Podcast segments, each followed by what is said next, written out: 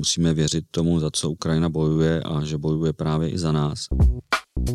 Na druhé straně je blázen, eh, který eh, má v rukou jaderné zbraně, ale bohužel řada těch věcí, o které jsem dříve hovořil, tak se teď naplnila. Se, že dojde ke zdražení, to je třeba říkat otevřeně už nyní, že to bude určitě v nějaké podobě bolet.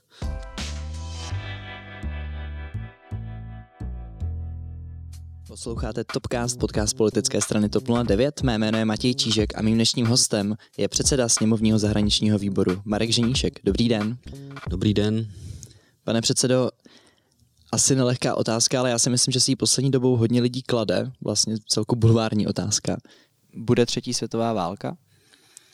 Tak to je otázka především na pana Putina, kam až je ochoten v tom svém bláznoství zajít ale na druhou stranu už dnes uh, jsme do jisté míry ne de jure, ale v určitém ohledu v té válce jsme také, ať už v ekonomické válce, anebo uh, celý demokratický svět se snaží podpořit Ukrajinu a to i třeba vojensky, že posílá vojenský materiál. Vláda dnes odsouhlasila dar desítek tisíc pistolí, pušek a kulometů i milionů potřebných nábojů. Ukrajině darujeme ruční střelné zbraně, a munici do nich. Takže už dnes bychom měli přemýšlet o tom, že vlastně ta válka se nás týká bezprostředně, že to není jenom válka Ukrajiny a Ruska, ale že je to uh, i vlastně v úzovkách naše válka, protože hrajeme i o nás, o celou Evropu.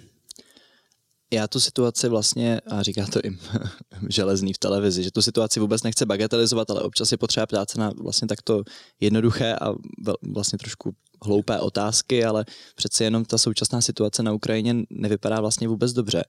A mě zajímá na základě vašich zkušeností, na základě té historické reality, na základě toho, co vidíme, a že skutečně toho vidíme mnoho, jak se pan prezident Putin teď chová kam až on chce vlastně zajít. Proč Ukrajina a budou další státy, nebo kde, kudy vede ta jeho cesta?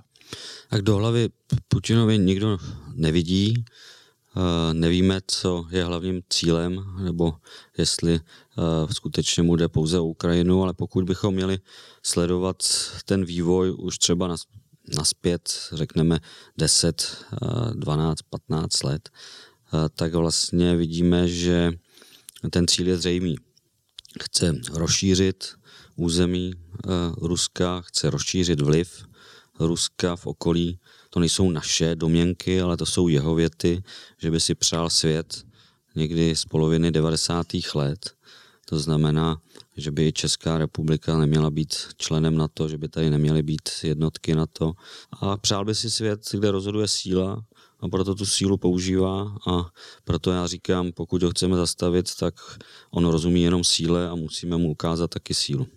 K tomu se dostaneme, ale Vladimír Putin je u moci přes 20 let, pokud hmm. se nepletu. Jak je možné, že zrovna teď, co se mu stalo, jako zbláznil se opravdu, nebo je... No, nemůžeme vyloučit ani tuhle variantu.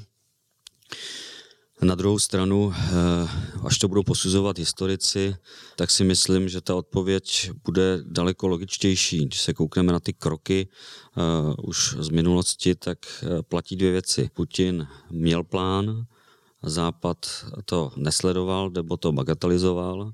Západ několikrát selhal a to tím způsobem, že se domníval, že ta politika appeasementu nebo nějakého ustupování Eh, takže pomůže, aby možná pomohla, ale nesměl by být u moci pan Putin. U některých lidí to neplatí a historie ukazuje, že to málo kdy platí a že naopak eh, stejně musí pak eh, ta země tomu agresorovi ukázat, nebo ten celek třeba jako západní země nebo Evropská unie nebo NATO ukázat a dost. Takže byla to Gruzie v roce 2008, kdy jsme to brali na lehkou váhu.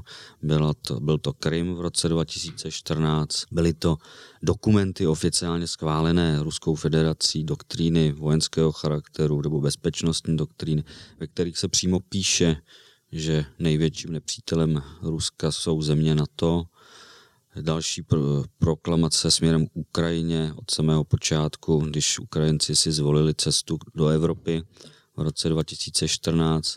O to vlastně na tom Majdanu tehdy šlo.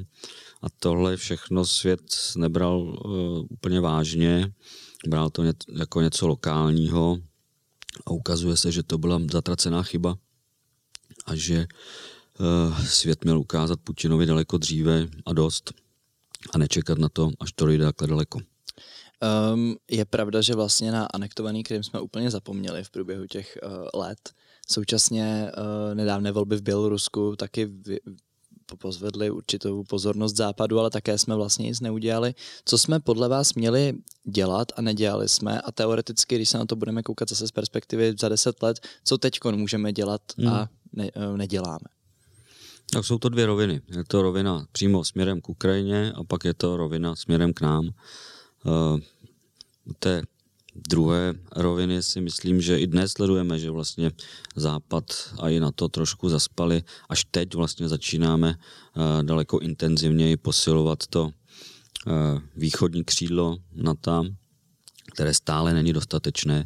Dle mého názoru, pokud se podíváme, jaká síla stojí na straně, na straně Ruska, a pokud se podíváme, jak se změnila a ta situace, že je tady Bělorusko, které usiluje uh, o to, nebo si nechalo schválit v referendu, že mohou mít i jaderné zbraně, třeba ze strany, ze strany Ruské federace.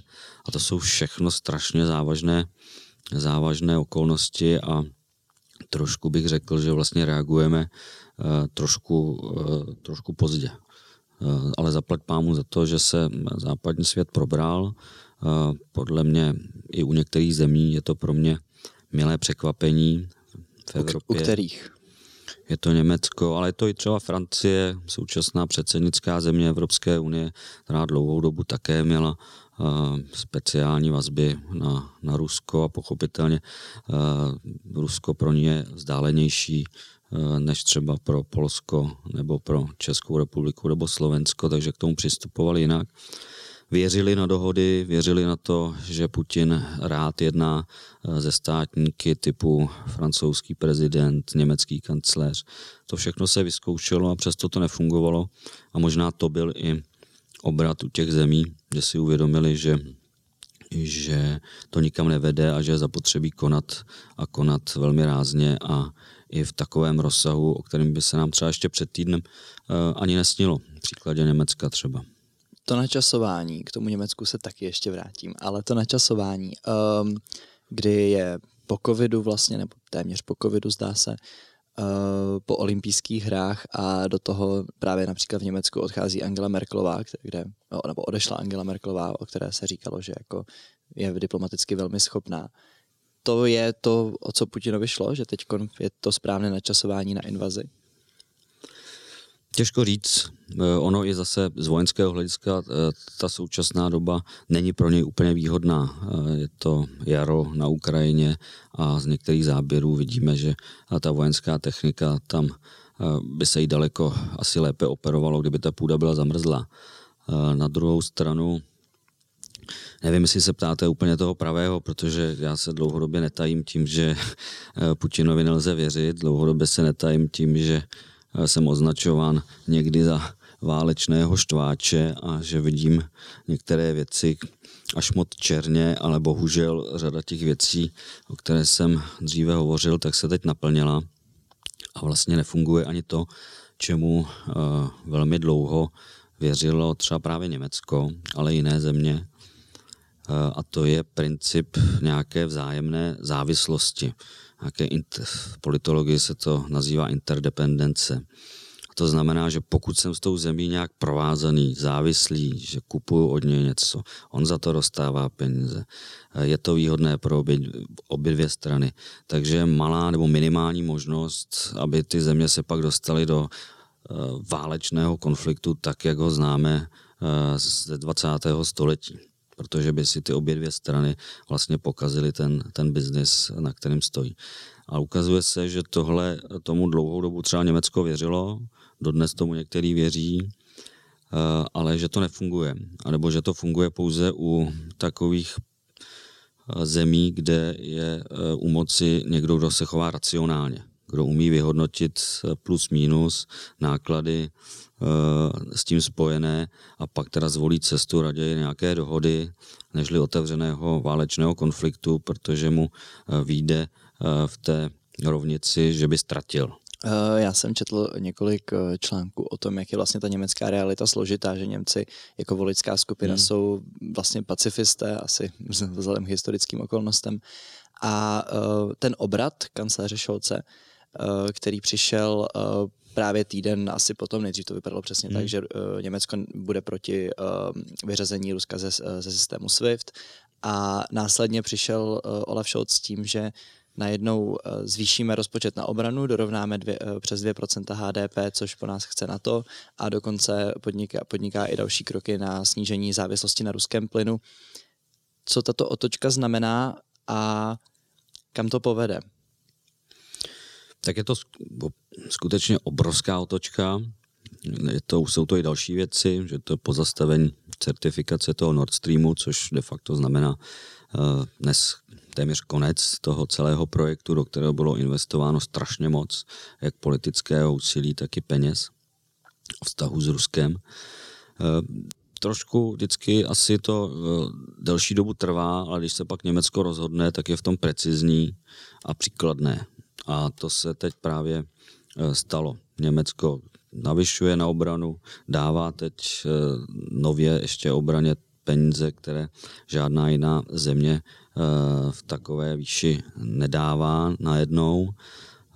Posílají zbraně, posílají ty zbraně, které Ukrajina přímo potřebuje, ať jsou to ty protiletecké střely nebo stingry.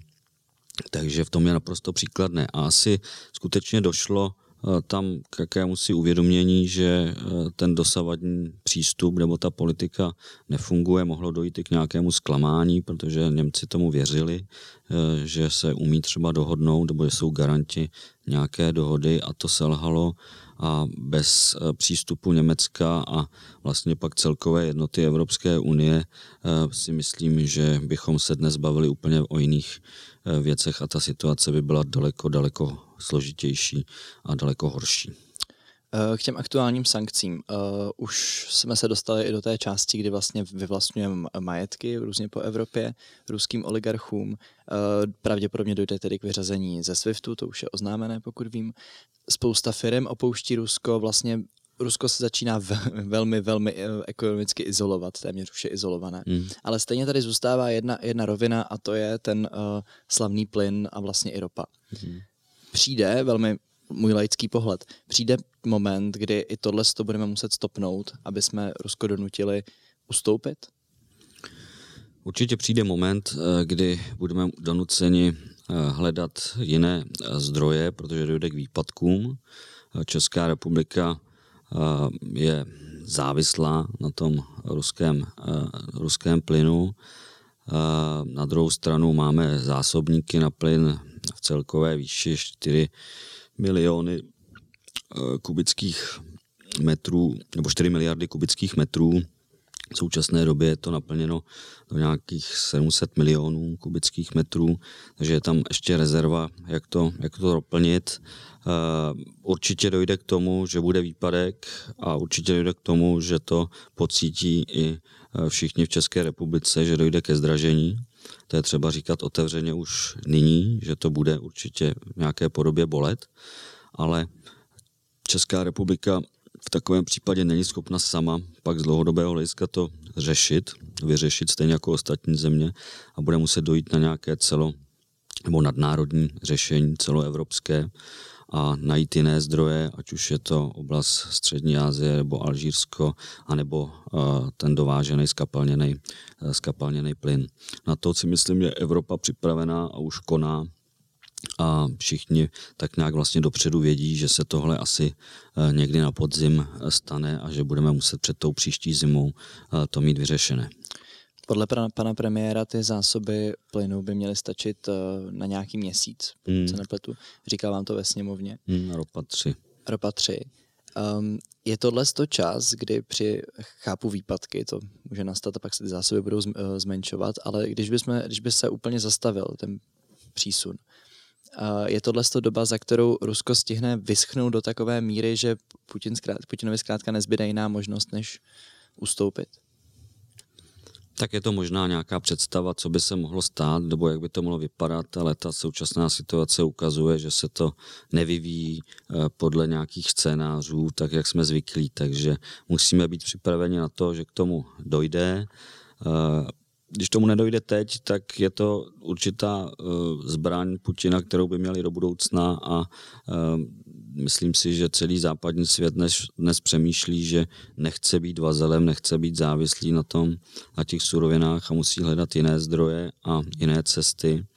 A do budoucna si myslím, že je to i otevření otázky, která dlouhodobě trápí mnohé eh, a vlastně je to v rámci té globalizace propojené se všemi státy, eh, do jaké míry obchodovat vůbec s těmi zeměmi, kteří nesplňují ty standardní podmínky, eh, vymahatelnost práva, eh, demokracie, svoboda a tak dál, protože se pak může stát něco, čemu jsme teď svědky a pak těžko, těžko ty obchody s nimi pokračovat, anebo brát ty sankce vážně, anebo je dělat jenom takové, aby vlastně neboleli ani je, ani nás, ale ten obchod, aby byl zachován. A to je něco naprosto nového a myslím si, že je to možná i dobře, protože se ten svět zamyslí, eh, kam až vlastně v tomhle zašel daleko a zdali eh, by nestálo o nějakou revizi toho přístupu eh, toho celého biznesu jako takového. Uh, možná by k tomu stálo, stálo za to se podívat na to, jak se chovají velké korporace, například, například Google, který vlastně, anebo Facebook, který úplně nepřistupuje k tomu konfliktu, tak jak bychom si asi představovali. Měli bychom na ně z pozice Evropské unie dupnout vlastně, nebo a zase jsou jiné, které se k tomu postavili čelem, jako Apple a řada dalších. A já věřím, že v nějakém, je to týden, jo, pořád si říkejme, je to týden, ještě před týdnem, když jsem touto dobou eh, byl v Paříži, tak jsem eh, nevěřil tomu, že by některé země dodávaly zbraně, oni je dodávají. Ještě před týdnem jsem nevěřil, že se podaří i ten SWIFT, i v té omezené podobě, že tam nejsou úplně všechny banky a přesto se to podařilo. Takže já věřím, že tak, jak se k tomu postavili čelem i některé ty nadnárodní korporace, tak se další budou, další budou přidávat a že možná ty, kteří se nepřidají, takže pak na to možná i doplatí. Je pravda, že to je týden a že vlastně musíme nad tím přemýšlet, eh, přemýšlet z mnohem delšího hmm. horizontu, bohužel. A na druhou stranu ten konflikt, a válka přináší spoustu emocí. Hmm. A zvedla se vlna solidarity v Česku, současně samozřejmě ale už přichází takové to um, zoufalé volání, řekl bych, z některých stran, že zkrátka Západ toho nedělá dost, že je ano, potřeba... Že je to pomalý a ten. To je že, pochopitelný. Přesně tak. Mě zajímá, ještě já vím, že s tou ropou trošku uh, a s tím plynem trošku fabulujeme, ale existuje ještě nějaká jiná cesta, jak uh, Rusko vlastně, já nechci říct naštvat, ale jak uh, jim překazit jiné zájmy v jiné oblasti, kde, kde oni jsou. Například teď v Sýrii je Bashar Assad u moci, což je vlastně Putinova loutka. Nemůžeme třeba udělat něco v Sýrii, což by, co, co by donutilo Putina si uvědomit, že my máme taky možnost těma rukama i jako hejbat do stran. Tak ona i ta Sýrie samotná, kde se vlastně mu to přenechalo, tak už je určitý začátek eh, celého toho průšvihu, kde se dneska eh, nacházíme, nebo si myslím, že takhle to v budoucnu bude eh, některými analytiky hodnoceno. Na druhou stranu na to se dnes soustředuje především na své členy, na to, aby byla zajištěna ta východní hranice do takové míry, aby skutečně jsme neby, nemohli být ohroženi. To je teď si myslím priorita číslo jedna, ačkoliv by si někteří možná představovali a přáli, aby eh, na to bylo možná víc eh, než obraná organizace, ale ona je obraná organizace, není útočná, ale v tuto chvíli je tohle priorita číslo jedna. To, že se vedle toho pak dějí ještě věci, které Putina určitě strašně štvou a my je teď nevíme, nebo když je víme, tak je nemůžeme říct, že se pomáhá i v nějaké té strategické vojenské rovině eh, a že pomáhá tak i na to a tajné služby západního světa. Eh, to si myslím, že se děje už teď a že s tím Putin nepočítal a že ho to strašně moc štve. Kontextu Evropy, tedy když zůstaneme u těch spojenců v, eh, v rámci NATO, je ale Maďarsko, které vlastně hmm. vlivem Viktora Orbána rozhodlo, že nebude posílat zbraně, nebude, hmm. nebude povolovat, aby přes jeho území procházely zbraně. Původně bylo proti vyřazení SWIFTu. O co premiérovi uh, Maďarska jde? Ze všech těch evropských státníků, proč zrovna on se chová takhle? Tak on dlouhodobě patří k něčemu, co já nazývám pátá kolona Moskvy v Evropě. Eh, chová se příkladně, eh, určitě z něho mají v Moskvě radost. Na druhou stranu opět jsme, se vraťme k tomu, jak to vypadalo před týdnem a eh, Viktor Orbán nic nevetoval, nechal projít ty sankce tak, jak byly navrženy a to, že nechce ani přes své území, aby byly dodávány eh, zbraně Ukrajině, sousední zemi navíc, tak je ostudné, Já nadážím. že na to nikdo nezapomene, ale zase mohla být situace, kdy on by třeba celou tu uh, razantní akci ze strany Evropské unie vetoval, tam si vyhodnotil, že by v tom byl asi sám a že eh, by neuspěl a že ty body možná před těmi volbami volbami eh, v Maďarsku, takže by třeba mohl kvůli tomu prohrát. Ale taky je to člověk, kterému do hlavy nikdo, nikdo nevidí. Eh, to, že působí dlouhodobě vazalsky směrem k Rusku, ať už je to kvůli stavbě jaderné elektrárny nebo propojení nějakého biznisu, to je evidentní. To není můj názor, jenom to jsou zkrátka fakta, on se tak chová a musí tam něco takového být. A pokud tam něco takového není, tak je to ještě horší, že to dělá z lásky Putinovi. a um, pardon, uh, teď jste mě úplně rozhodil tou láskou k Putinovi. Uh, mně jde o to, v Če- uh, Česko je v rámci hmm. Vyšegrádské čtyřky vlastně velmi blízký partner Maďarska. Hmm. Uh, pan premiér bývalý Babiš uh, dokonce Viktora Orbán, uh, Orbána téměř uh, adoroval ve mnoha svých projevech. Jsou podobný mnohem. Zajímá mě, Polsko pomáhá velmi, my pomáháme velmi, Slovensko, Slovensko pomáhá, tak v rámci té V4 není to Maďarsko už opravdu se všemi ostatními problémy, které je provází, různé diskriminace, eh, mediální zákony, jejich volební systém, není zkrátka už úplně mimo ty evropské hodnoty a vlastně mimo ty hodnoty Vyšegrádské čtyřky a není problém, že my jako členský eh, stát Vyšegrádské čtyřky a členský stát Evropské unie jim to tolerujeme tak my nemáme, jak je to, jak je k tomu přinutit. Můžeme, můžeme jim to třeba to, říct, nebo já to myslím, že nerozumím se, diplomaci. To myslím, že se jí děje a že i sám Orbán není hloupý a ví, že uh, stojí na okraji, uh, na okraji téhle společnosti právě tím, jak se chová, co říká a jak to v Maďarsku za jeho vlády funguje. Na druhou stranu, hm, já si vím, kam směřujete. Já sám nepatřím k velkým fandům V4 v při tom současném složení. Myslím si, že i to, co dlouhodobě bylo tvrzeno, že je to výhodný projekt pro prosazování třeba nějakých zájmů v Evropské unii. Když se tyhle čtyři země spojí, tak nefunguje. A když to fungovalo, tak to bylo pouze jako snaha něco zabránit, nikoliv nastolit nějakou pozitivní agendu. A takhle jsme byli v Evropě kvůli tomu bráni. A já jsem si vždycky kladl otázku, eh, pokud bychom stejnou energii vynakládali do vztahů ze země mě třeba po Baltí nebo eh, Dánska nebo Beneluxu, takže by ten výsledek výsledek v té Evropské unii při prosazování našich zájmů mohl být třeba stejný, neli, neli větší a nemuseli bychom být ještě spojováni právě eh, třeba s Maďarskem v kontextu této doby, těchto nelehkých dní vlastně, každý z nás ráno otevírá zprávy, zjišťuje, jak je na tom Kiev, zjišťuje, hmm. jak je na tom prezident Zelenský. Ale z toho dlouhodobého pohledu, z té dlouhodobé prognozy, dejme tomu, Čína se chová tak jako zvláštně, nevíme, jak to dopadne s Ruskem, nevíme, jak to dopadne s ostatními státy kolem něj. Řekněte mi, jak, to, jak tento konflikt do budoucna, i kdyby dopadl hmm. špatně, i kdyby dopadl dobře, hmm. čemuž věříme, změní rozložení sil ve světě, co to pro nás bude znamenat, co, jak právě to posílí nebo oslabí Čínu a co bude s Ruskem hlavně. Hmm. Tak, Krom té Ukrajiny samozřejmě. Hmm.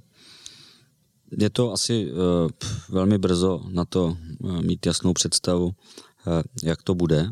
Na druhou stranu, co už dnes asi můžeme říct a víme, tak jsou dvě takové základní teze.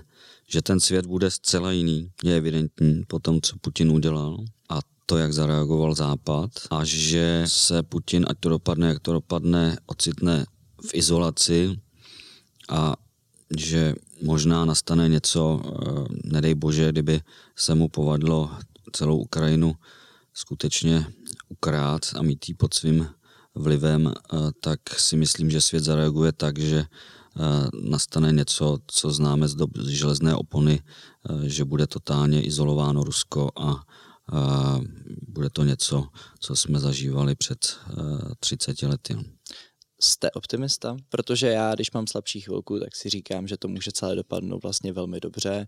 Může to znamenat uh, velké změny v Rusku, může to znamenat vlastně celé toto dvojdělení hmm. zaskončené, může konečně, můžeme konečně začít normálně zase jako žít bez toho, že tady je velký bratr Rus.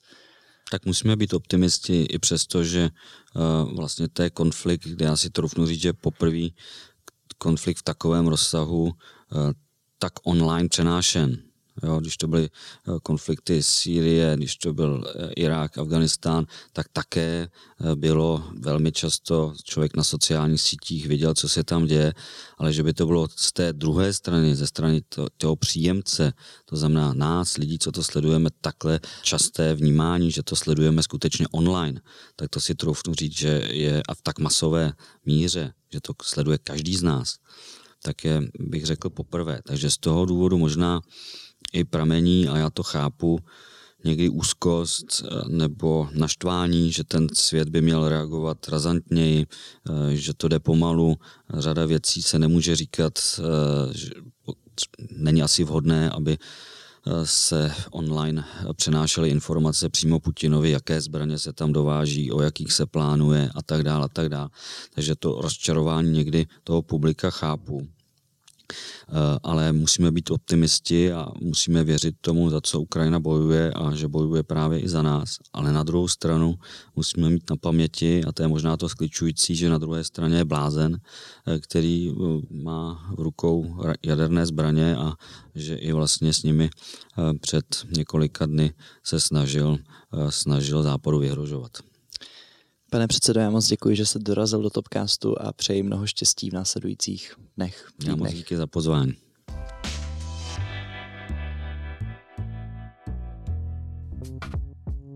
Toto je z dnešního dílu Topcastu vše. Já moc děkuji, že jste poslouchali. Pokud se vám náš podcast líbí, budeme rádi za sdílení a já se budu těšit i při dalších dílech Topcastu. Děkuji moc, že posloucháte.